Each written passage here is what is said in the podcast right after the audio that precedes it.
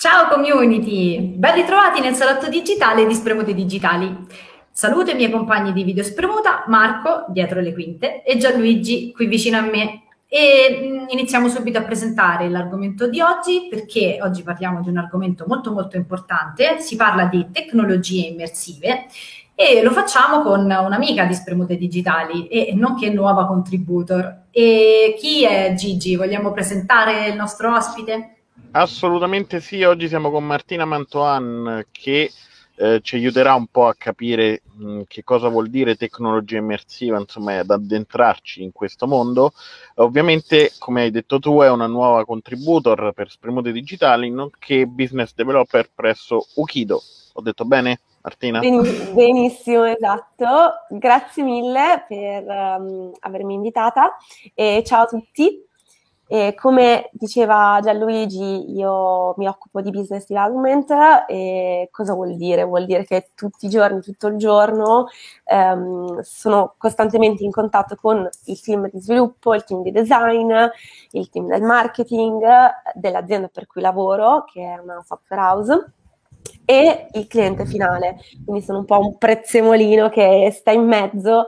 e per forza di cose facendo questo lavoro da più di quattro anni ormai ho assorbito un sacco di informazioni e è, un pec- sarebbe un peccato tenerle tutto per me, quindi sono molto contenta quando ho la possibilità di, di condividerle con, con altre persone appassionate del mondo tecnologico e digitale. Bene, allora ne approfitto per spremerti. Inizio subito. Vai, vai. Allora, guarda, io eh, ho letto in giro un po' di curiosità e mi, mi, è piaciuta una ricerca di Gartner del 2019, che poi hai anche trattato in un tuo articolo, che prevedeva che nel 2022 il 70% delle imprese eh, avrebbe utilizzato le tecnologie immersive. Ci stiamo avvicinando oppure siamo ancora lontani da questo obiettivo previsto da Gartner? Eh, purtroppo devo dire che secondo me, o comunque anche i dati che si possono eh, ricerche un po' più recenti eh, ci dicono che c'è ancora un bel po' di strada da fare. Um, moltissime aziende, soprattutto nell'ultimo anno e mezzo, si, si, stanno, si, stanno, interessando alle tematiche, quindi sono molto curiosa a riguardo, eh, però le previsioni di Gartner, eh, che ovviamente noi prendiamo sempre come riferimento perché insomma ehm, i suoi report sono comunque molto eh, rinomati e riconosciuti, ehm, non, non, rispecchia assolutamente al giorno d'oggi la, la realtà. E mi fa molto quasi sorridere quando penso a questo 70%, eh, se poi lo, lo, paragoniamo a un altro dato di, di altre ricerche, eh, che dice che eh, circa il 24% delle aziende italiane ha una, um, un sito web, quindi una presenza online. E, um, parliamo di aziende soprattutto B2C, se invece parliamo di aziende B2B il dato diminuisce ancora. Quindi soprattutto nel nostro paese dove sicuramente nell'ultimo anno e mezzo il, il gap tecnologico digitale è stato in qualche modo assottigliato, ehm, però capiamo che c'è ancora molta, molta strada da fare perché mi, sembrerebbe paradossale che un'azienda decidesse di ehm, approcciarsi alle tecnologie immersive, quindi un realtà aumentato virtuale, però non, non abbia cioè neanche una presenza eh, online della, della, propria realtà. Eh, quindi, ahimè, devo dire che eh, probabilmente non è un dato che rispecchia la realtà, anche se ulteriori previsioni successive hanno poi detto che entro il 2025 gli investimenti in realtà aumentata e virtuale eh, si avvicineranno ai 60 milioni, quindi no, scusa, forse 60 miliardi, quindi eh, cifre importanti però quello con cui io almeno mi interfaccio tutti i giorni, eh, quindi comunque le, le, mie controparti sono PMI italiane nel territorio principalmente del, del nord-est, ehm, mi fa capire che c'è ancora tanto lavoro da fare, ehm, soprattutto per quanto riguarda la parte di mh, divulgazione, formazione. Quindi si fa ancora fatica a capire a cosa servono queste tecnologie immersive. Beh, sì, e sicuramente eh, sarai tu anche a, ad esporci a cosa servono. E prima mh, mm, mi dicevi, cioè stavi parlando di investimenti che comunque in quest'ultimo anno e mezzo, complice anche credo eh, l'emergenza sanitaria che praticamente ha dato il via ad una corsa allucinante al, all'implementazione di tecnologie, non per forza tecnologie immersive, perché come dicevi tu prima ci sono delle situazioni veramente paradossali in Italia. E, mh, questo eh, periodo di eh, lockdown e di emergenza sanitaria ha influito all'apprendimento eh, sulle tecnologie immersive e a, magari all'investimento, a una crescita dell'investimento su, su queste cose?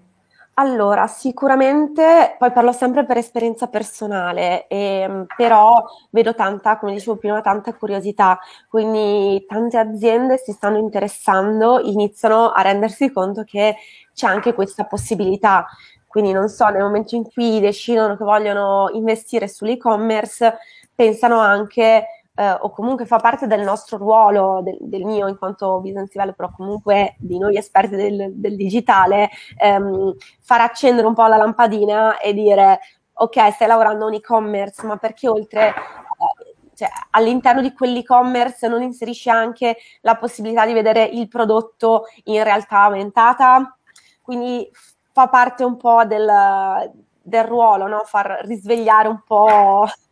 le menti ehm, dando degli input che, che, possono essere utili ehm, perché siamo noi le persone consapevoli di tutti i benefici che poi questo tipo di tecnologie possono portare al, al business. Quindi è giusto credo sia giusto dare una panoramica completa delle varie possibilità che un'azienda ha per raggiungere i suoi obiettivi. Quindi sicuramente l'interesse c'è, ehm, basta comunque guardare la, la, quantità di contenuti che vengono erogati online, quindi è, è un tema sicuramente caldo, anzi quasi caldissimo. Ehm, quello che invece noto è un po' la, la, la, titubanza per quanto riguarda gli investimenti. Quando parliamo di tecnologie immersive, eh, parliamo comunque di investimenti che non, insomma, non, non sono proprio due spicci, eh, parliamo comunque di decine di miliardi di euro, sempre ovviamente dipende da quello che l'azienda vuole fare. È chiaro che in un contesto come quello dell'ultimo anno, in cui qualsiasi azienda sta un po' eh, navigando a vista, quindi non ha le idee chiare su quello che succederà da qua a un mese, fare un investimento di, di questo tipo è sempre um, un rischio e come sappiamo bene la cultura del rischio in Italia non è poi così ehm, ehm,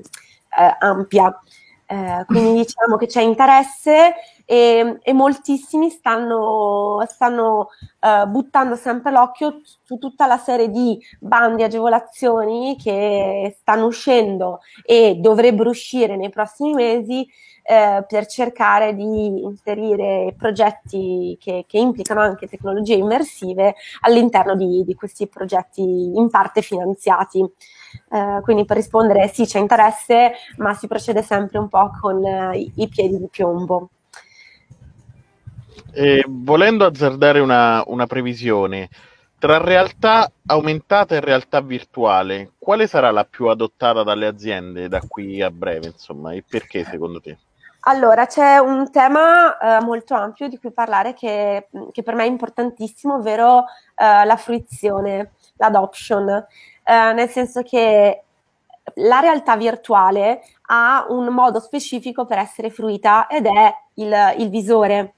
E, e sebbene eh, non so, col nuovo Oculus 2 di, di, Facebook venduto a sottocosto, veramente eh, ci sia stata un po' un'accelerazione di,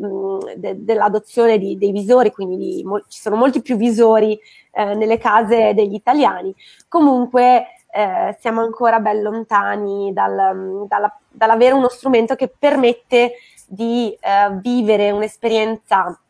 eh, in realtà virtuale da tantissime persone. Diverso invece è quando parliamo di realtà aumentata, perché la realtà aumentata può essere fruita tramite un dispositivo mobile, quindi che sia un tablet, un iPad, uno smartphone, eh, possiamo vivere delle esperienze grazie a, a uno strumento che già tutti noi abbiamo. e quindi è la facilità di, di adozione della tecnologia proprio perché abbiamo uno strumento che già utilizziamo. Poi c'è da capire eh, se, eh, non so, utilizzare uno smartphone, prevedere eh, elementi digitali, quindi per vivere un'esperienza in realtà aumentata all'interno delle aziende, magari in produzione, sia il suo nel senso che immagino un tecnico che gira in produzione con uno smart, smartphone in mano per uh, seguire un percorso proposto in, in realtà aumentata, ovviamente eh, devi tenere lo smartphone con una mano, quindi c'è sempre il tema, è veramente efficace avere un dispositivo in mano? Stiamo tutti aspettando eh, gli, i famosi occhiali eh, che in teoria Facebook, eh, no, Apple dovrebbe far uscire quest'anno. Al momento abbiamo degli, c'è qualche occhiale nel mercato, tipo gli HoloLens di Microsoft, ma um, io non li ho mai visti, quindi sono un po' introvabili, inarrivabili e anche dal punto di vista del budget mi pare costino sui 2.500-3.000 euro, quindi sicuramente non un dispositivo che mh, può essere acquistato dal, dal, dal mercato di massa. Quindi per rispondere Gianluigi alla tua domanda, secondo me la realtà aumentata, perché è molto più fruibile. Quindi arriva, cioè ormai chiunque di noi sa cos'è la realtà aumentata, ehm, probabilmente anche mia madre, e quindi è, è molto più facile da, da, utilizzare, perché appunto si è ehm, livellato quel, quel gap iniziale. Che poi in verità, correggimi se sbaglio, c'è un'intera gamma poi di eh, dosatori un po' della, de, della real, di ciò che è realtà e poi ciò che è insomma eh, artificio, perché si, si, sente parlare anche di realtà mista, di realtà diminuita, quindi c'è anche poi tutto, tutto un insieme di valori intermedi, quindi non è soltanto l'uno o l'altro, giusto? Mi pare di aver no, capito. Esatto, cioè noi dobbiamo pensarlo come una linea che non è cioè, retta, quindi che ha, va verso l'infinito da entrambe le parti, e da una parte abbiamo eh, l'ambiente reale, quindi, che vediamo tutti i giorni, e l'altro invece, dall'altro lato, troviamo invece il, un ambiente ricreato digitalmente. Eh, quanto l'esperienza eh, si muove sia aumentata o virtuale dipende da dove si posiziona nella, in questa linea retta. Giusto per fare un riassunto, quando parliamo di realtà aumentata intendiamo um, la proiezione di elementi digitali tramite un dispositivo mobile, in questo caso, eh, nella realtà che ci circonda. Banalmente tutti i filtri Instagram e Facebook, Snapchat sono filtri di realtà aumentata. Parliamo invece di realtà virtuale quando um, la persona viene proiettata, si, si, ritrova in un ambiente ricreato totalmente eh, in 3D e in questo ambiente può interagire con gli elementi digitali che, mm, eh, che trova. Nel mezzo ci sta questa famosa mixed reality, Um, quindi quando ad esempio pensiamo nei film, anzi vediamo uh, i, mm, so, del, delle pers- gli ologrammi, ecco, in quel caso parliamo di realtà mista, uh, perché abbiamo delle figure che non sono reali, ma sono uh, state ricreate in 3D, prendendo spunto da delle figure reali, e um, vengono proiettate in un ambiente reale che, in cui però vengono riconosciuti tutti gli ambienti, quindi vengono riconosciuti, non so, i mobili, vengono riconosciuti altri elementi 3D proiettati in, in questo ambiente. Diciamo che il modo migliore per capire di cosa stiamo parlando, secondo me, è guardare il video del lancio della nuova piattaforma Mesh di, di Microsoft, um, in cui è proprio visivo, quindi si riesce a capire qual è il limite tra, eh, tra le due eh, realtà e ovviamente di cosa stiamo parlando quando si intende realtà mista. Ehm, eh. Queste eh, tecnologie immersive, che siano soprattutto la realtà virtuale, perché credo che sia l- la tecnologia migliore per la formazione. Ne abbiamo già parlato anche alcune video spremute fa e secondo te, voglio sapere da te, se eh, formare le nuove skill di dipendenti in azienda oppure di persone, di collaboratori con delle tecnologie immersive, migliorerebbe l'apprendimento o meno. Cioè, se secondo te è un'opportunità che può essere eh, adottata da, dalle aziende. Eh, non è che può, dovrebbe probabilmente, nel senso che mh, mm, se noi pensiamo alla piramide dell'apprendimento di Dale, eh, sappiamo che quando leggiamo o ascoltiamo una cosa, eh, quello che ci rimane impresso nella memoria a distanza di due settimane è il 10%. Diverso è quando invece noi ehm, vediamo con i nostri occhi quello che invece viene narrato, quando facciamo delle attività in maniera proattiva, quindi quando in poche parole abbiamo un atteggiamento ehm, attivo nel, nella, nell'imparare quello che ci stanno spiegando. In questo caso la soglia dell'atte, dell'attenzione e la memoria di quello che noi abbiamo visto, letto o fatto, comunque es- vissuto nelle due settimane precedenti rimane all'80-90%. E, ehm, cosa permette la realtà virtuale? Di essere maggiormente coinvolti, perché l'utente che indossa il visore si ritrova proiettato in un ambiente ricreato in 3D o meno, anche lì ci sono diversi livelli di eh, realtà virtuale, perché anche i tour virtuali adesso fatti con le foto 360 li chiamano appunto tour virtuali, eh, però ci sono diversi livelli di, mh, del mondo che può essere ricreato e, mh, e le persone che hanno il visore addosso possono addirittura fare delle azioni. È chiaro che se devi fare formazione e spiegare a um, dei nuovi tecnici come funziona la nuova macchina che hai appena ordinato, con la realtà virtuale puoi uno eh, formarli a distanza in contemporanea senza dover per forza fermare il plant produttivo. Puoi formarli prima ancora che la macchina arrivi perché magari ha bisogno di mesi di, mm, di, insomma, di, di creazione, di produzione per arrivare nell'impianto e, e soprattutto una volta che la macchina arriva, i, i tecnici sono già pronti a, ad utilizzarla perché hanno visto nella realtà virtuale come funzionava e si ricordano anche come, come, come hanno fatto quello che hanno fatto, oltre al fatto che si può anche ehm, verificare quanto appreso con dei test interattivi proprio inseriti all'interno dell'esperienza. Quindi è, è quasi un learning by doing, però senza avere lo strumento fisico a fianco. Ehm, quindi sicuramente eh, è una cosa che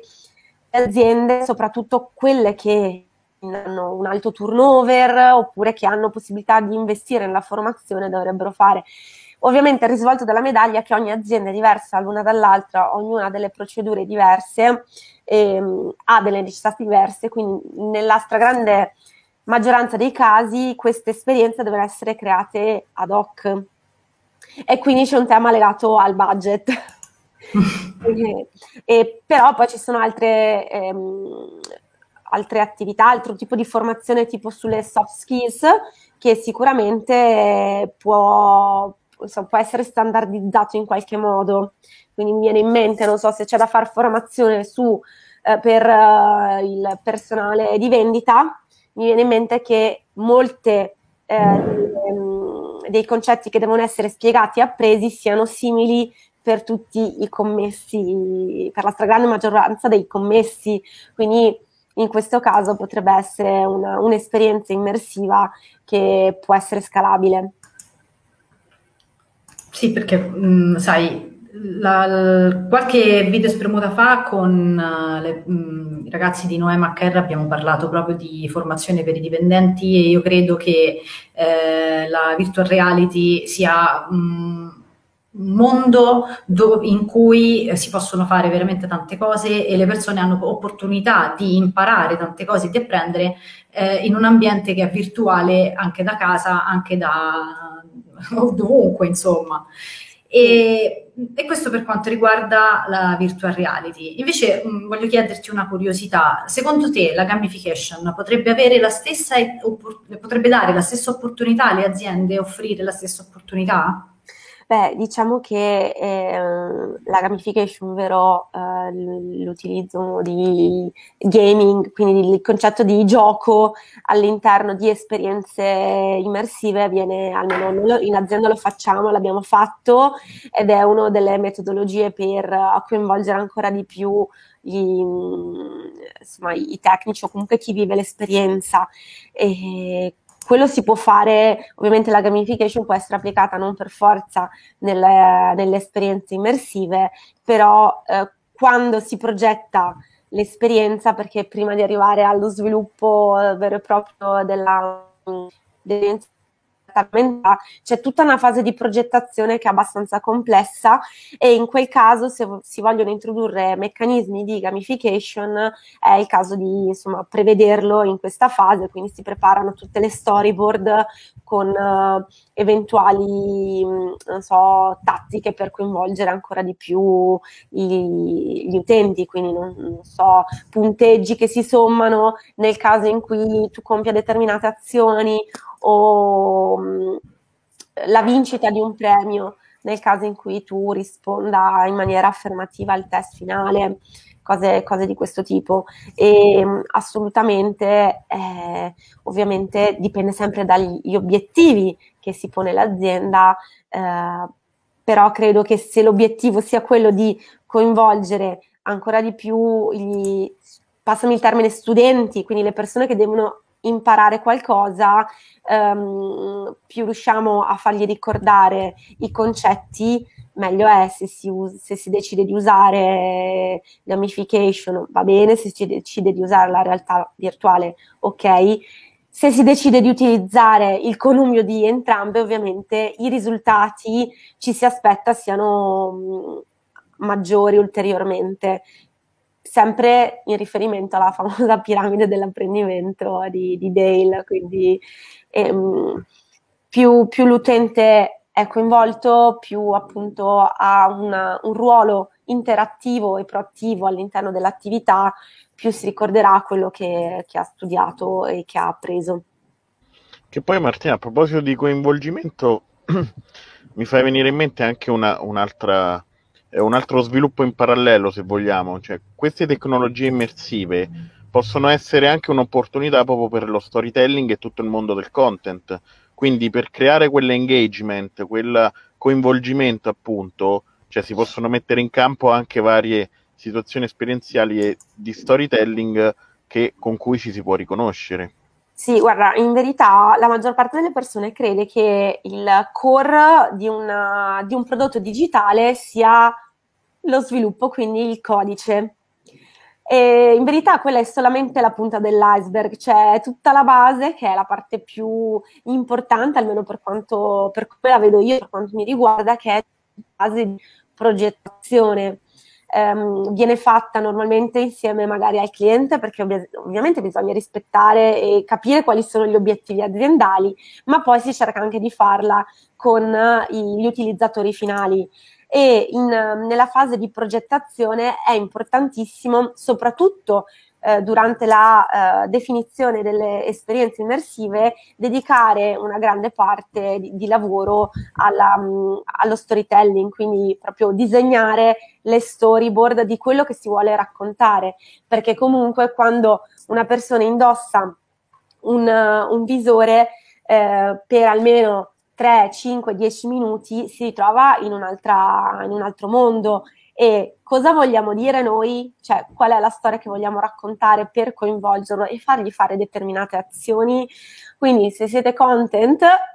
pensateci che potrebbe essere uno dei, dei lavori del, del futuro, no? però assolutamente importante, infatti noi abbiamo fortunatamente un, uh, abbiamo imparato ad utilizzare um, dei framework e ne abbiamo anche strutturato uno personalizzato per noi, per i nostri clienti, e un framework che prevede appunto di fare delle attività di tipo workshop con progettazione insieme al cliente, quindi con i famosi post-it, e, mh, mm, proprio per disegnare insieme la storia che vogliamo raccontare, sia per quanto riguarda la realtà virtuale che per quanto riguarda la realtà aumentata, anche perché quando si parla di realtà aumentata l'utente finché vive l'esperienza nel, col telefonino, teniamo conto che ha altre distrazioni che arrivano dall'ambiente esterno che possono appunto distrarlo, quindi bisogna capire bene come catalizzare l'attenzione per raccontargli la nostra storia. Bene, e hai magari altri esempi mh, sull'utilizzo della realtà aumentata o virtuale in azienda e ovviamente puoi prendere anche esempi dal tuo contesto lavorativo oppure se magari ci sono aziende italiane che prenderesti come esempio perché hanno utilizzato realtà virtuale e realtà aumentata in modo nobile. Allora, assolutamente eh, mi fa piacere raccontare, sempre in ambito formazione, però più legato al mondo eh, medicale. E, um, abbiamo realizzato un'applicazione dedicata agli, agli studenti barra medici barra calizzandi di chirurgia. E, um, è una, un'applicazione che è in realtà aumentata e permette agli appassionati o comunque professionisti eh, di studiare le varie cardiopatie o comunque malattie rare del cuore ehm, proprio su dei cuori veri, che ovviamente non sono veri, quindi non sono organi, non sono neanche stampati in 3D, ma sono in um, formato virtuale e che poi possono essere anche proiettati in realtà aumentata. Eh, il tema qual era? Che a parte il, la quarantena che non permette più di tanto di, insomma, i gruppi di, di lezione eh, con, con tante persone, e Altro problema, i, purtroppo i cuori si deperiscono, i cuori che, insomma, dal, dalle, che vengono presi dalle autopsie mh, si deperiscono. E, mh, e quindi per evitare o per permettere comunque agli studenti di studiare da quando, cioè quando vogliono e da dove vogliono, abbiamo realizzato insieme all'Università di Padova questo, questo progettino che è un'applicazione che è totalmente gratuita, scaricabile da, da chiunque e siamo partiti proprio dalle ecografie dei cuori delle persone, quindi ecografie vere di, di pazienti che, possono, che hanno delle mm, malattie rare o cardiopatie particolari e da, da quelle ecografie siamo riusciti a ricreare i cuori in, um, virtuali in 3D in um, real time ready, quindi che possono girare anche su, su dispositivi mo- mobili. E quindi adesso gli studenti possono tagliare il cuore sempre in maniera virtuale, vedere tutte le tipologie di cardiopatie, dove sono i difetti, quindi perché quel cuore ha, insomma, è definito difettoso e poi se vogliono possono venderlo in realtà aumentata, è stato un grande lavoro perché sono 50 cuori e per e modellare in 3D i cuori insomma ci è voluto un bel po' di tempo perché è un, è un lavoro molto certosino che i ragazzi in ufficio fanno manualmente quindi ehm, è stato abbastanza, abbastanza, sfidante però il risultato è, è sicuramente è stato apprezzato, tanto anche eh, l'università è, molto, è, molto, contenta del risultato, quindi adesso stiamo aspettando di fare lo step successivo, quindi sempre in ambito formazione. E, per rimanere nel tema medicale, c'è una startup che io non, non conosco di persona, ho, ho, letto e sentito parlare, che eh, realizza delle esperienze virtuali per, ehm, per, i bambini che stanno facendo le cure oncologiche.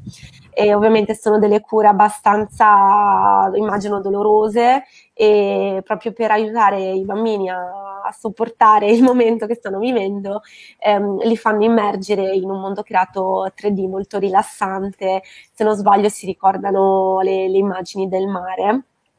e gli effetti eh, psicosomatici, comunque psicofisici nel, nei bambini so, sono sicuramente positivi. Se avete modo di guardarlo, si chiama Tommy, scritto senza l'Y con la I normale, ehm, ed è un progetto che, che mi piace sempre, sempre raccontare perché ehm, io sono sicuramente appassionata di tecnologie, tecnologie immersive, però credo che quando la tecnologia si mette al servizio del, degli altri, quindi veramente, possa veramente portare un beneficio alla vita di alcune persone, allora in quel caso è una vittoria per tutti, anche se magari sono stati investiti tanti soldi. Comunque è, è, quello che dovrebbe fare la tecnologia, semplificarci la vita e, e portarci dei, dei benefici. Certo, e ti dico anche che Valentino Megale, che è il CEO di Tommy, è stato anche ospite delle video spremute qualche tempo fa, quindi lo conosciamo bene e il progetto è veramente un bel progetto, sì. E, ehm, non vi, sempre... nulla, non vi ho detto nulla di nuovo. No, no, no, infatti è un progetto che piace molto anche a noi, e, anzi salutiamo Valentino, ciao Valentino. e um, continuiamo con uh, una domanda sempre rimanendo nell'ambito virtual reality. Eh, sai, eh, l'Italia è famosa per il turismo e è famosa per lo shopping, soprattutto per, per me, per noi donne, no? diciamo così.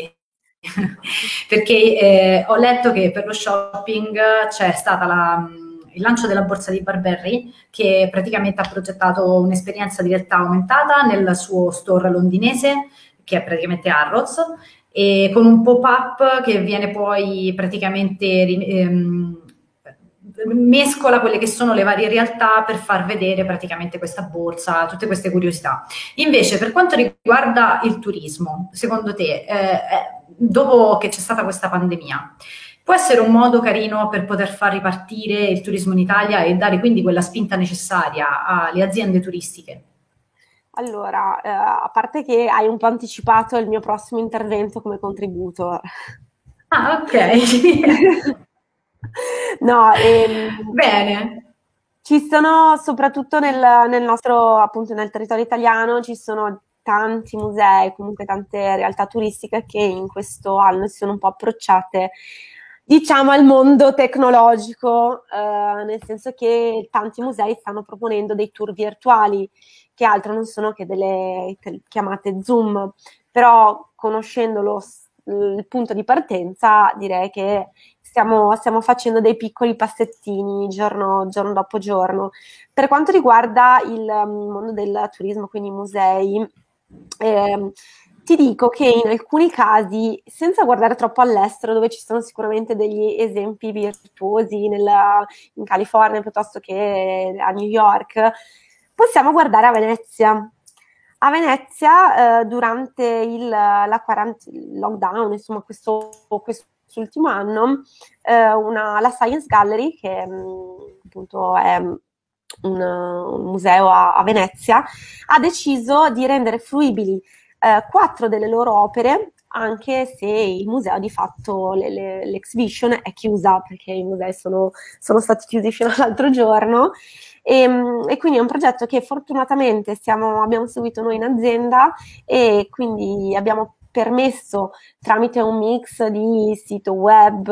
ehm, registrazioni audio, eh, elementi 3D e effetti in realtà aumentata fruibili tramite Instagram quindi per avvicinarci ancora di più agli utenti finali, abbiamo permesso di scoprire quattro, quattro opere diverse. Il, um, il, mio preferito è Ritratto di Signora ehm, e um, il sito è Nature Exhibition, magari poi lo mettiamo nei commenti o, o nei link, ehm, certo. e chiunque da casa può vivere, appunto, può scoprire cosa, cosa sta dietro queste opere, quindi la loro storia. E, um, non credo che se io fossi andata a vedere ehm, la, la, mostra avrei scoperto così tante cose delle quattro opere. Invece, ehm, in questo caso, anche da casa, l'utente è super, super coinvolto perché ha un mix di cose diverse, quindi il testo scritto, se non ha voglia, invece può ascoltarsi l'audio della storia del dipinto e, ehm, e poi può vedere in questo caso il ritratto di signora perché sono quattro effetti in realtà aumentata tutti diversi tra di loro, nel caso della, del, in realtà aumentata dimostrato co- il percorso dell'opera nel, varo, nel um, diverso corso degli anni, quindi la, la partenza del disegno in, bianco e nero, la trasformazione della donna che, che, è ritratta perché prima era col cappello, poi era diversa, e, um, che viene appunto rappresentato in diversi, in diversi le- layer che in realtà aumentata appaiono davanti a noi in maniera prolungata, diciamo, e comunque è da provare. Assolutamente. E questo è un modo per ridurre le distanze, quindi avvicinare gli utenti anche se, se, i musei sono chiusi, un passettino in più rispetto ai tour virtuali che, che vengono proposti adesso. E, um, un altro esempio, secondo me, super super virtuoso è del sito archeologico di Rozzo. Voi dite cos'è Rozzo? È, è un comune dell'altopiano di Asiago, che è qua a Vicenza, quindi in Veneto. È un paesino di, penso, qualche centinaio di anime che normalmente è famoso per la patata con cui si fanno gli gnocchi. Io almeno questo sapevo. Ho scoperto invece che esiste anche un sito archeologico ehm, perché sono stati fatti dei, stati fatti dei ritrovamenti eh, di resti risalenti all'età del ferro. E, ehm, quindi c'è un parco, c'è il museo, quindi la casa con dei reperti e poi c'è fuori il parco in cui ci sono ancora tuttora gli scavi. Questi scavi sono coperti dieci mesi all'anno, quindi nessuno li può vedere perché ci, c'è comunque il, um, sono del, dei professionisti che stanno continuamente studiando il territorio e per rendere un po' attrattivo il, um, questo museo e il sito archeologico, abbiamo realizzato un progetto um, all'interno di un bando europeo, quindi